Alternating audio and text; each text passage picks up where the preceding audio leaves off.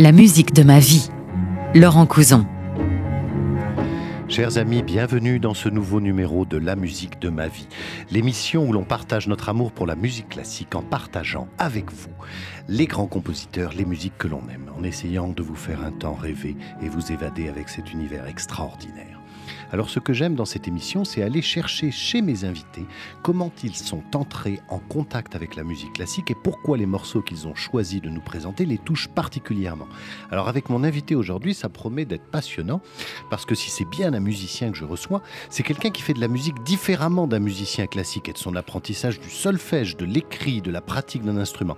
En effet, il n'y a pas une seule façon de faire de la musique, mais bien plusieurs. Sa façon à lui, c'est celle d'abord d'un passionné de musique, quelqu'un qui c'est assembler, déformer, reformer, remixer pour arriver à créer. C'est le travail d'un DJ. Et pour moi, c'est un des meilleurs pour toutes ces raisons, parce que pour lui, la musique électro, c'est d'abord l'amour de toutes les musiques pour arriver à créer son propre style. Bonjour mon cher Charles Schillings. Bonjour Laurent. Ça va, j'ai fait une bonne description de ton métier ou pas? Ah bah oui, je pense que c'est la meilleure de toute ma carrière. voilà, tout simplement. C'est ça, non, c'est, ton travail. C'est tellement ça, c'est tellement juste.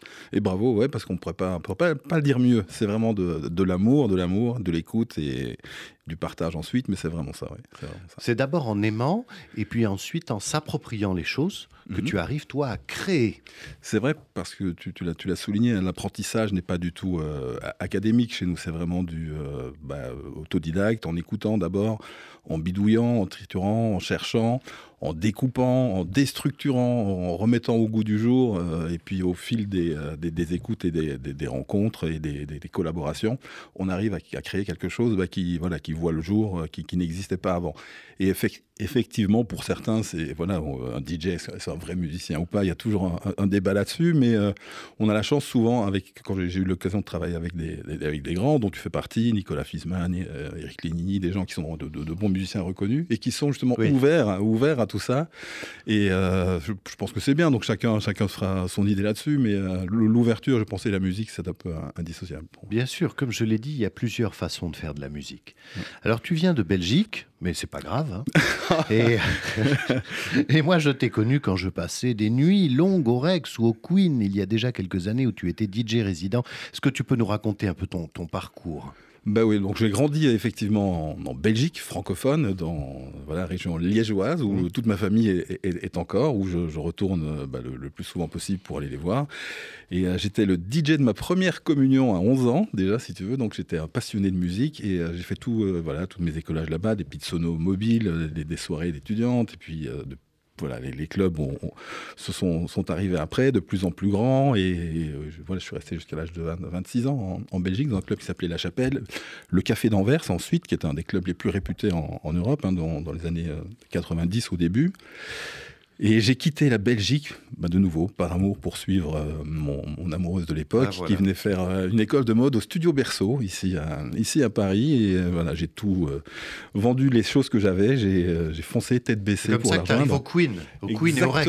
Exactement, je suis resté trois mois en fait en, en allant donner, parce que je connaissais pas grand monde à Paris au début. Et euh, je faisais un peu le tour des, des, endroits. Il y avait encore le palace qui était ouvert, les bains-douches, les folies de Pigalle. C'était des années où on s'amusait bien. Où on sortait beaucoup mm. et euh, où il y avait vraiment une grosse effervescence sur le, le, clubbing de l'époque. Et un jour, il y a eu deux DJ belges qui ont annulé une soirée. Donc, euh, le DA Axel de, de Folies Pigalle m'a appelé. J'étais dans mon lit, je suis, je suis arrivé, j'ai pris mes vinyles et j'ai fait une soirée, c'est probablement un des meilleurs sets que j'ai fait. Ah ça euh, alors Alors tu vois, les DJ, c'est comme les chefs d'orchestre, c'est quand il y en a un malade et que l'autre le remplace au pied levé que parfois on les découvre. Mais c'est ça, euh, et c'était drôle parce que du coup, en plus, c'était euh, au Folies Pigalle, il y avait des gens du Queen, il y avait des gens des Bains, il y avait des gens du Palace, et tout le monde m'a découvert ce jour-là, sur une soirée. moi, j'étais prêt presque à retourner en Belgique.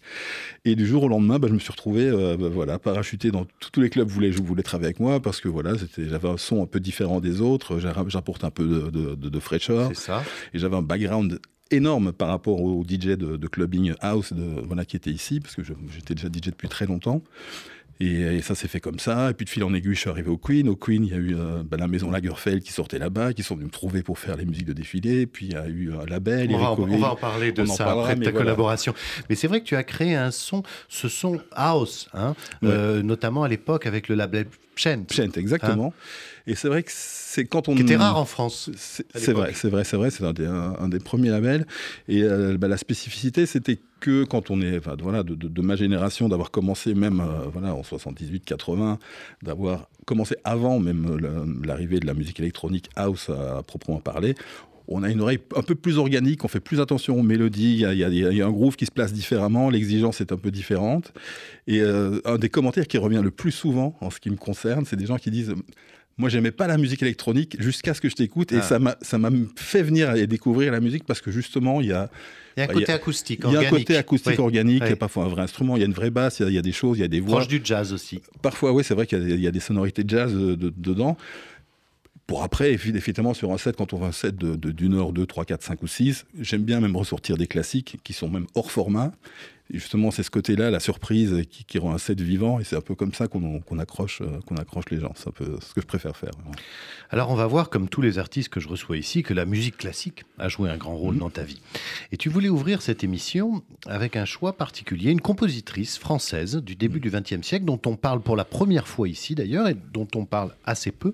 On a mis d'ailleurs la lumière sur elle que, que, récemment. C'est Mel Bonis. Ça pourrait presque être un nom de DJ, ça. Exactement. Hein Comment tu as découvert cette compositrice? Eh ben, C'est euh, un des derniers boulots que j'ai fait la semaine dernière, euh, parce que sur ma, voilà, les, différentes cordes que j'ai à mon arc, je fais aussi euh, sound designer pour défiler ou pour des événements, et pour une société qui s'appelle le groupe OPA, qui a pour client voilà, une histoire et patrimoine. J'ai dû faire des recherches et faire une illustration sonore sur bah, les villes, les villes du Nord, sur les quais de la Seine, la Méditerranée, etc. Donc j'ai fait des recherches et euh, sur les, villes du Nord, ce qui caractérise toutes les villes du Nord, bah, ce sont les, les, clochers, les cloches lointaines. Donc j'ai regardé et en ah. tapant sur les cloches lointaines, je suis tombé sur cette œuvre que je ne connaissais pas. Que On va écouter Cloches lointaines. Voilà. Et euh, donc Mel Bonis, c'est une, une, œuvre sublime. Et du coup, c'est devenu en fait le berceau de cette illustration sonore. J'ai utilisé l'introduction sur laquelle avec des recherches d'archives de, l'INA, j'ai fait des, j'ai mis des interviews de manière figurative de, de carillonneurs qui parlent de la musique sur le comment cette musique est mystérieuse, on ne sait jamais d'où elle vient, etc. Et donc j'ai découvert ça. Donc c'est ça qui est bien, c'est qu'on découvre encore même euh, en écoutant de la musique 10 heures par jour depuis des, des dizaines d'années on tombe toujours eh ben, euh, sur des surprises. Je t'avoue que tu me le fais découvrir aussi. Alors Mel Bonis, c'est une compositrice qui est née en 1858. Elle est donc mm. dans l'époque romantique, dont on va parler d'ailleurs tout à l'heure avec Chopin.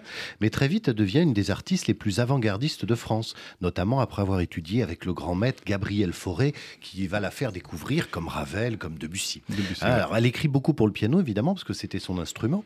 Et elle était très, très mondaine à jouer dans les clubs de l'époque, c'est-à-dire la musique de chambre, dans les salons artistiques branchés. Mhm. Et on va écouter un des morceaux qu'elle jouait qui s'appelait effectivement Cloche lointaine. C'est une musique très impressionniste. Effectivement, ça fait penser à Debussy avec ses effets de résonance de cloches plongées dans une sorte de brume.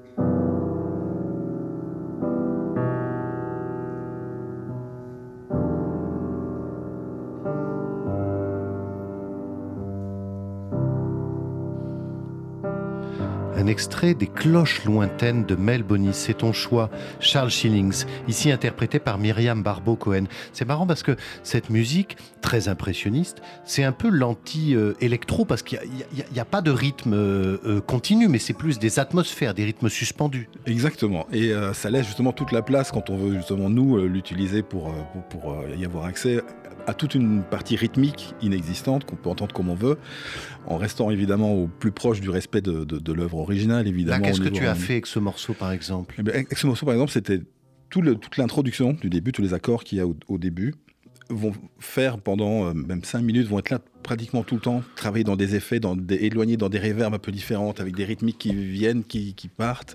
Avec cette interview justement de ce vieux carillonneur, parce que j'aime beaucoup moi les artisans de, de, l'époque qui parlent de manière sublime, parce qu'ils parlent pour lui déjà le, les carillons, c'était une machine qui est là uniquement pour transmettre.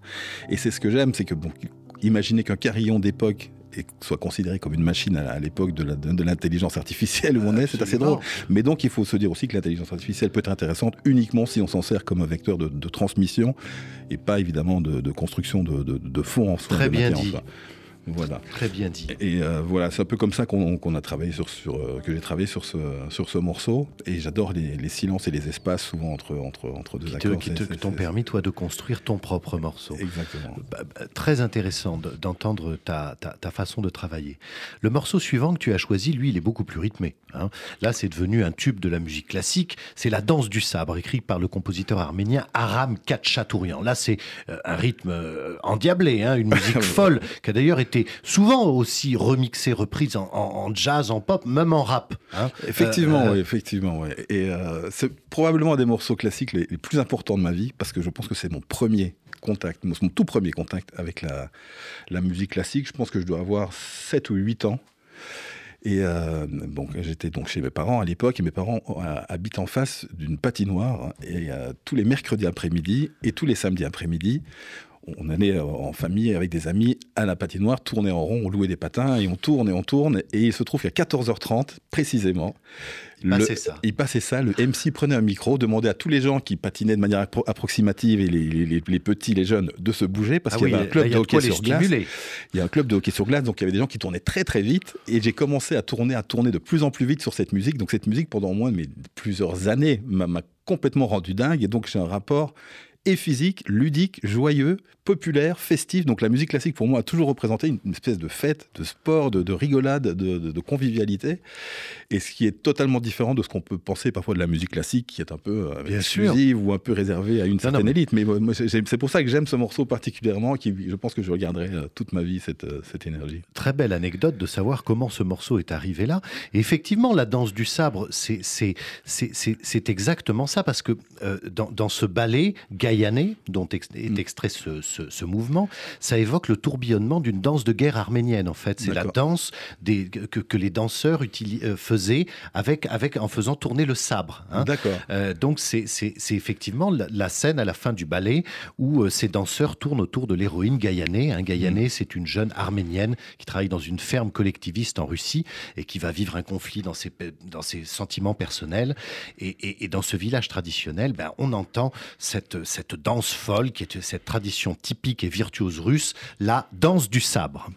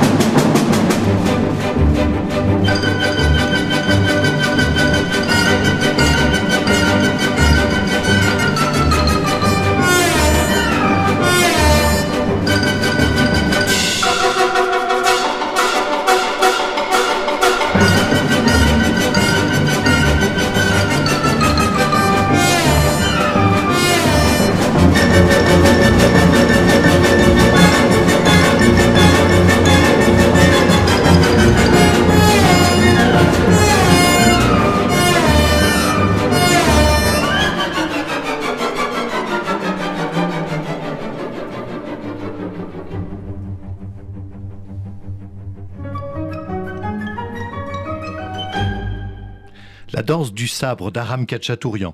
Ici, génialement interprété hein, par l'orchestre de Berlin dirigé par Simon Rattle. Quelle énergie là C'est fou, c'est complètement. tu pourrais remixer un morceau comme ça aussi. Ben, là, il y a déjà, c'est déjà de l'électro. Ça, c'est déjà pratiquement de l'électro. Et arriver à faire mieux que ça en rythme, et là, c'est très, très, très compliqué. Il n'y a pas trop de place. Mais c'est complètement dingue ce morceau. Plus je ça, ça, ne prend pas une rythme, mais jamais. Plus je l'écoute, plus se bonifie en plus. Il y a des choses qu'on remarque. Euh. En fait, pour créer un bon morceau électro, il faut pas forcément prendre un morceau qui est déjà aussi rythmé que celui-ci, il vaut mieux prendre des atmosphères comme le, morceau qu'on a écouté voilà, Il faut que ce soit complémentaire, il faut qu'il y ait de la place pour, bah, oui, pour, pour, pour, tout le monde. Même quand on travaille avec quelqu'un qui fait de la musique classique, c'est bien, même nous, quand on amène quelque chose, que ce soit plutôt euh, axé sur la, la, section basse-batterie et qu'on laisse la place justement à tous les instruments qui sont plutôt médiums du milieu, donc euh, les, les, cordes, les pianos, les cuivres euh, et autres. Oui, c'est ça. Alors ton troisième choix musical, c'est un des plus grands, peut-être le plus grand des romantiques, hein, peut-être, c'est Frédéric Chopin, dont tu as choisi un des célèbres nocturnes. Les nocturnes, ce sont des pièces pour piano seul composées en 1830 et 1832 que Chopin a écrit pour son élève Marie Pleyel, hein, le nom de la célèbre famille des pianos. Et Chopin a eu des élèves très tôt parce que lorsqu'il compose ce nocturne, il a seulement 20 ans. Hein. moi, 20 ans, j'étais encore au, Queen, tu vois. Euh, et, rapidement, ces nocturnes, bah, ils sont repris par tous les pianistes de l'époque et ils deviendront emblématiques du langage musical de Chopin. Je sais que ce morceau, il a une résonance pour toi particulière parce qu'il marque la rencontre avec une personnalité hors norme hors norme qui nous a quittés il n'y a pas très longtemps. Euh, c'est Karl Lagerfeld, pour qui j'ai fait euh, moult euh, compositions de, de, défilés, donc pour la marque Karl Lagerfeld en prêt, à porter. Et effectivement, on a ouvert avec, avec ces nocturnes, et il y avait aussi plein d'autres compositeurs sur la, sur la bande qui faisaient 20 minutes. Il y avait autant Beethoven, Brahms, Ravel, il y avait plein de choses. Mais ce morceau particulièrement, parce que c'est voilà, ça marque mon, arrivée au carrousel du Louvre, j'étais très, très impressionné de rencontrer un peu le le maître en, la matière. C'est une des personnes les plus, les plus impressionnantes, les plus, les plus impressionnantes euh, intellectuellement et euh, culturellement que, que j'ai eu la chance véritablement comme ça, ce personnage un peu mystérieux, presque irréel que, que l'on voyait à la télévision. Tout à fait, oui, tout à fait. Pour l'avoir côtoyé pendant, ça a duré de 1994 à 2005, 2000, entre 2005 et 2010, donc c'est quand même deux décennies pratiquement. Mais euh, la rapidité de, de la connaissance, la culture, euh, les recherches sonores qu'on a dû faire, par exemple, euh, bon, il était aussi drôle, à se voyez, c'est exactement entre le blanc et le noir, mais le gris est interdit. Hein. C'est assez drôle. Ou alors de chercher, euh, de faire une rythmique avec un bruit de sabot de cheval exactement entre, voilà, qui galope entre, sur le sable et l'eau. Donc voilà, le, quand le, le sable touche l'eau en même temps et le sabot du cheval, ça c'est un son intéressant pour faire un, rythme, hein, Charles. Ah, tu... Euh, euh, comme tu limites très bien, est-ce que tu peux faire, euh, nous faire ressusciter Karl Lagerfeld qui lance le morceau suivant? Eh bien alors nous allons écouter les, nocturnes de Chopin. Vous pouvez, vous pouvez envoyer Hein.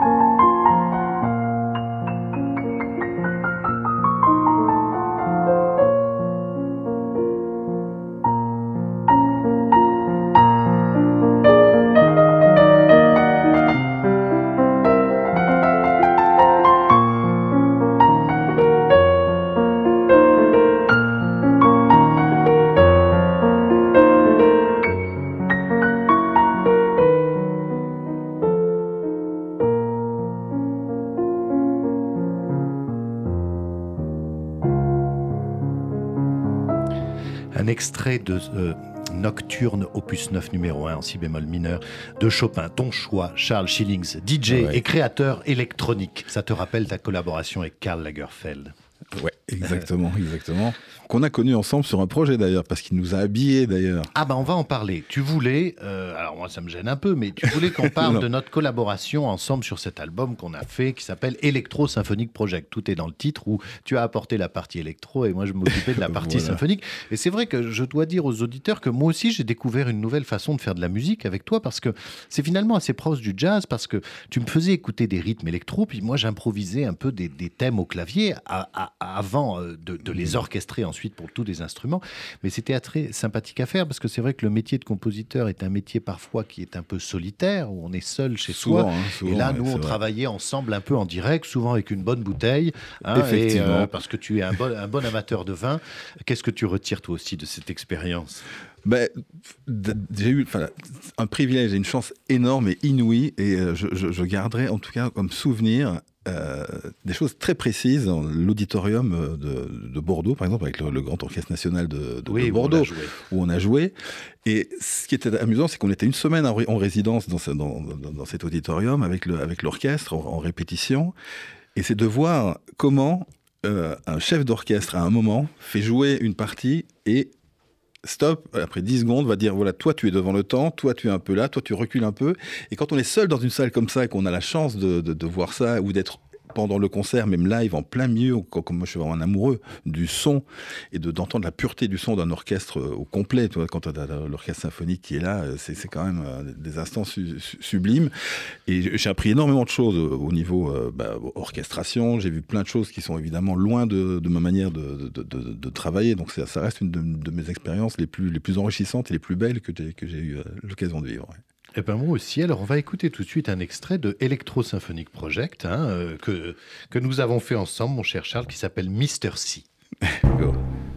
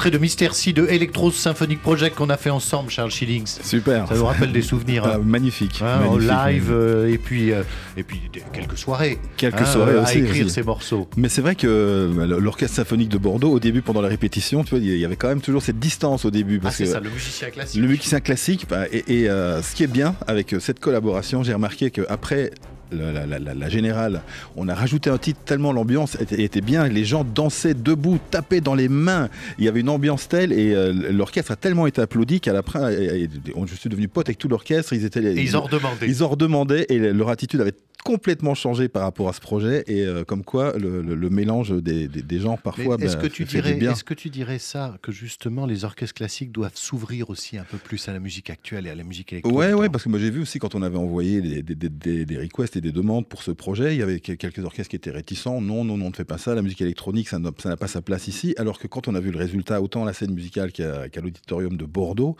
mais c'était magnifique. Et même, il y a des, des, concerts qui se passent en Amérique du Sud où la perception d'un orchestre classique n'est pas du tout la même qu'ici, où les gens dansent. Il y, a une communion totalement différente au niveau de l'interaction physique et de, la perception qui est beaucoup plus, bah, je ne sais pas si on peut dire populaire ou plus, plus, plus amusante, plus enjouée, non, mais plus ouverte. Mais c'est vivre, c'est vivre. vivre aussi avec son temps. Je suis absolument persuadé que si Chopin ou Ravel euh, avait connu l'électro, il l'aurait utilisé. Ah ben, certainement, certainement. Euh, ben, euh, ben, il faut vivre avec son temps. Vivre avec son temps. Hein Comme disait Camus, l'artiste est un homme engagé dans la galère de son temps. Et voilà. Et le label Parlophone en faisait son slogan écoutez la musique de votre temps.